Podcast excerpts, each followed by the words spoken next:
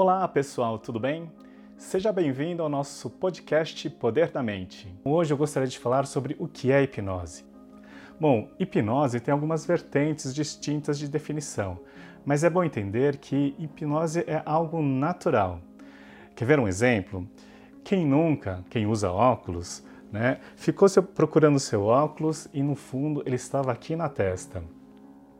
Ou quem nunca estava com, procurando celular e no final ele estava em sua mão ou estava na sua frente. Quer ver um outro exemplo? Quando você está dirigindo o teu carro para o trabalho e talvez por alguma distração você acaba tomando um caminho que você não desejava. Ou até mesmo você chega no trabalho e não faz ideia de como você chegou, qual caminho você tomou. Isso é uma capacidade de transe hipnótico. Porque uma das vertentes de definição de Milton Erickson é a capacidade de foco e concentração, ou seja, essa capacidade mental de concentração faz a gente esquecer tudo que está ao nosso redor, de tanto foco que a gente dá em certa atividade. Por outro lado, existe essa outra vertente, talvez um pouco mais clássica, da hipnose sendo uma alteração da percepção da realidade, ou seja, um estado alternativo da consciência, onde é necessário fazer um rebaixamento da faculdade crítica para a instalação de pensamentos desejados. Essa, inclusive, é talvez a hipnose mais popular e que são utilizadas, por exemplo, em hipnose de palco, hipnose de rua e etc. Mas é, em qualquer dessas situações, é importante entender que a premissa tem a ver com essa capacidade tanto de concentração como também de relaxamento do seu corpo. Uma outra forma de entender, inclusive pelos comandos da linguagem, por exemplo, se eu pedisse você para mastigar um limão, Nesse momento, inclusive, você já está salivando na boca porque você teve que criar essa imagem. Se você está concentrado no que eu estou falando, concorda? Então perceba que, inclusive, a hipnose tem essa capacidade de reação fisiológica, até porque corpo e mente faz parte do mesmo sistema. E diferente do que muitos podem acreditar, hipnose não é controlar a mente, para início de conversa, para ah, você ser hipnotizado, é necessário você permitir. Eu não consigo, a gente não consegue hipnotizar alguém que não quer ser hipnotizado.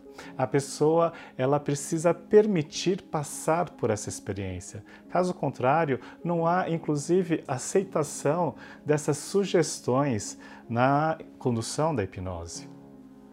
Então é importante entender que é, é necessário essa permissão.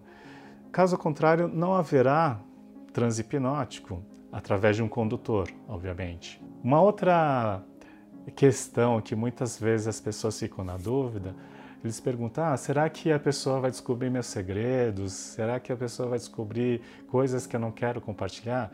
De novo, a hipnose, teoricamente, de forma ética, ela não, ela não é utilizada para o hipnotizador ela é para o bem da pessoa que está recebendo. Então, isso vai ser um aprendizado da própria pessoa e não do hipnotizador. Uma outra dúvida, ou pelo menos receio que as pessoas têm é: poxa, Glauco, e se eu não voltar do transe?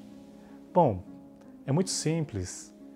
Você não precisa voltar, porque você não vai em nenhum lugar. Você vai continuar onde você está mas você vai passar por uma experiência interna sua de reflexões e aprendizados. Essa é a capacidade e, inclusive, o objetivo da hipnose para alcançar um objetivo, ok? E outro ponto importante: na hipnose não existe comando, e sim sugestões.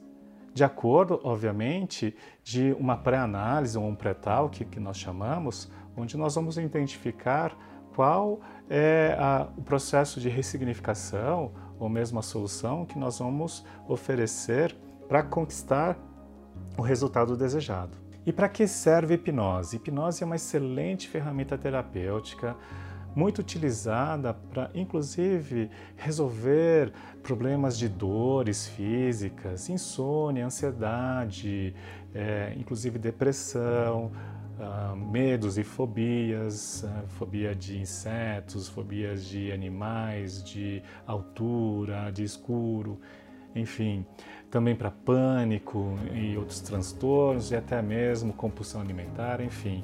Existem diferentes técnicas e todas elas têm essa capacidade de oferecer um resultado congruente, no mínimo para diminuição dessas disfunções e até mesmo solução completa.